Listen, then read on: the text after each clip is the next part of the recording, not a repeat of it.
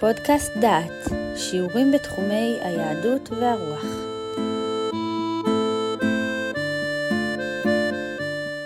ברוכים הבאים לפודקאסט דעת, לקורס ירמיהו ותקופתו. הנושא שלנו הוא מדוע נביאי השקר משכנעים. נבואתו של ירמיהו החלה בשנה ה-13 ליאשיהו מלך יהודה. שנות נבואתו הראשונות של ירמיהו היו שנות שקט ושלווה, ואיום מצפון לא היה. ובכל זאת מנבא ירמיהו על האיום הזה, ומתאר אותו כאילו הוא ממשי, וכאילו הוא אורב לפתח הארץ. והיה ביום ההוא נאום אדוני, יאבד לב המלך ולב השרים, ונשמו הכהנים והנביאים יטמעו, ואומר, אהה אדוני אלוהים, אכן השה השית לעם הזה ולירושלים, לאמור שלום יהיה לכם, ונגעה חרב עד הנפש. הפסוק האחרון כולל בקרבו ניגוד. אתה השית לעם הזה ולירושלים, לאמור שלום יהיה לכם. ומה קורה באמת? ונגעה חרב עד הנפש. החרב רובצת ומכה את הנפש. הקושי בפסוקים אלה הוא טענתו של הנביא. היכן אמר השם לעם שלום יהיה לכם? והרי ירמיהו הוא הנביא, והוא מביא את דבר השם לעם. והוא זועק כל הזמן כי האויב בשער, וכי העם צפוי לחורבן אם לא ישנה את דרכיו. דברים דומים מצויים בפרק ז', שאותו נלמד בהמשך לעומק. ירמיהו אומר בשער בית השם וקורא, כה אמר אדוני צבאות אלוהי ישראל, היטיבו דרכיכם ומעלליכם, ואשכנה אתכם במקום הזה. אל תבטחו לכם אל דברי השקר, לאמור, היכל אדוני, היכל אדוני, היכל אדוני המה. ובפסוק י"ד בפרק ז' הוא חוזר, ועשיתי לבית הזה אשר נקרא שמי עליו, אשר אתם בוטחים בו, ולמקום אשר נתתי לכם ולאבותיכם, כאשר עשיתי לשילה. ובפרק י"ד הוא כבר פותח את, את, את העניין עד הסוף ואומר דברים חדים וברורים. ואומר, אהה אדוני אלוהים, הנה הנביאים אומרים להם, לא תראו חרב, ורעב לא יהיה לכם, כי שלום אמת אתן לכם במקום הזה. ויאמר אדוני אלי, שקר הנביאים ניבאים בשמי, לא שלחתים ולא ציוויתים ולא דיברתי עליהם. חזון שקר וקסם ואליל ותרמית ליבם, המה מתנבאים לכם. ההכרזה שלום אמת אתן לכם, אומר הנביא, או מקבל הנביא מאת השם, חזון, שקר וקסם ותרמית. ופסוק נוסף מספר יחזקאל מחמיר את הקושי עוד יותר. ביחזקאל י"ד נאמר, והנביא, כי יפותה ודיבר דבר, אני אדוני פיתיתי את הנביא ההוא, ונטיתי את ידי עליו, והשמדתיו מתוך עמי ישראל. עכשיו אנחנו מבינים מה טוען ירמיהו. הוא אומר דברים פשוטים. האדם מעוניין להאמין בבשורה הטובה.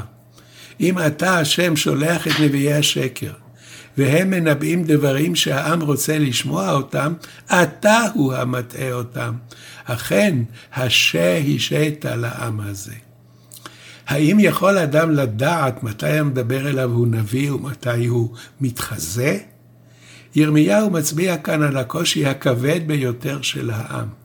כל עוד יש נביאי שקר, איך יוכל אדם לדעת מי מהדוברים אליו נביא אמת הוא ומי נביא שקר? רבי דוד קמחי מביא פירוש של אביו להסבר הפסוק בספר יחזקאל. שם מצאנו ניסוח מפורש, אני אדוני פיתיתי את הנביא ההוא. אם כך מה חטא הנביא ומה חטאו השומעים. וכך מבאר את הפליאה הזאת אביו של רד"ק, אביו של רבי דוד קמחי, והוא אומר כך: העניין הזה כעניין מי יפתה את אחאב, באותה נבואה בשמיים דנים בשאלה מי יפתה את אחאב אצל המלחמה. והוא הארת רוח החפץ, דהיינו ליצור רצון, ליצור תשוקה. כי הנביא השקר ההוא חייב מיתה בדברים יעשה אותם בסתר. כמו שראינו באחאב בן קוליה וצדקיהו בן מעשיה, שהיו מנאפים את נשי רעיהם. וכן דברים רעים אחרים בסתר היו עושים אל הנביאים. וכדי לגלותם לבני אדם, לגלות את המעשים הרעים שלהם, מביא האל יתברך על ידם כישלון על ידי עוברי עבירה בסתר. ואחד מהם זה העניין. נביאי השקר שהיו מתפארים בנבואה, והאל האיר חפצם בזה, הוא עודד את הרצון שלהם להינבא, כדי להודיע שקריהם ופחזותם. ובבוא להם העונש מאת האל יתברך, יצדיקו בני אדם עליהם את הדין. וזה שאמר, אני השם פיתיתי את הנביא ההוא, וזהו טעם והאלוהים עינה לידו. אם כן, מה שהוא אומר זה כך, הנביא, נביא השקר, יש לו רצון, יש לו צורך, יש לו חשק עז להגיד את דבריו. הוא, הוא כל הימים מנסה לשפוך את, את, את דברי חוכמתו מסביב. השם מעודד אותו לעשות זאת כדי שבסופו של דבר הוא יתגלה כשקרן. אם כן, מה שקורה הוא שאותם דברים בסתר מתגלים לאחר שהנביא מדבר, ואז ברור לכל מיהו נביא שקר. מוסיף אביו של רד"ק ואומר, ורב סעדיה פירש, פיתיתי, ביארתי וגיליתי עליו שהוא מפתה. הפסוק הרי היה, אני השם פיתיתי את הנביא ההוא. אומר רב סעדיה גאון, מה זה פיתיתי? גיליתי שהוא מפתה, גיליתי את, את סתריו.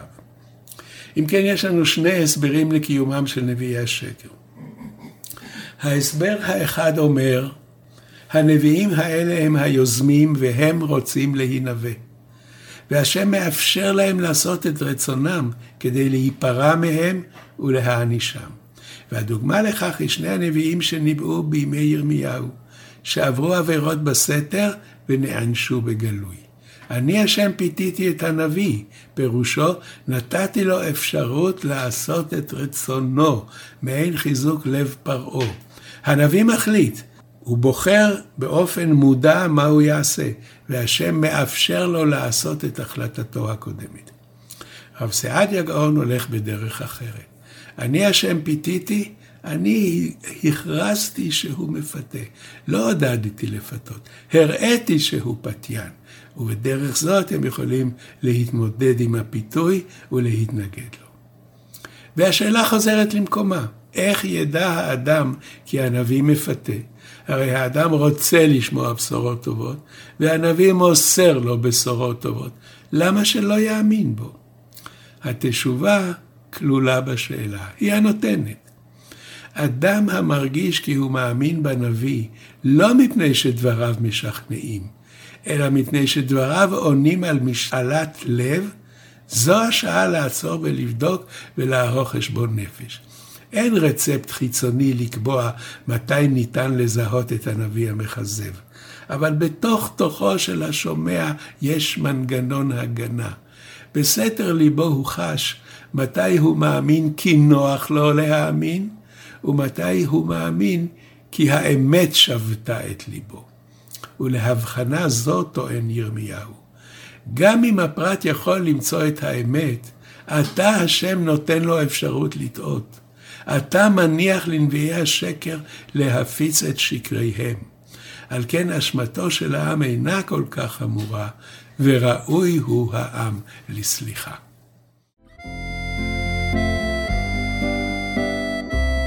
שמעתם שיעור מתוך הקורס ירמיהו ותקופתו, מאת פרופסור יהודה אייזנברג.